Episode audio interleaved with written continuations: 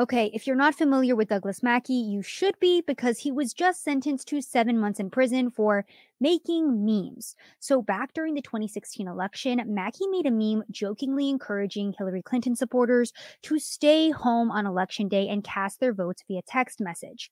Now, everyone was aware that this was not a viable form of voting, and the prosecution could provide no evidence that any harm was caused from this meme or that any voter was prevented from casting their vote.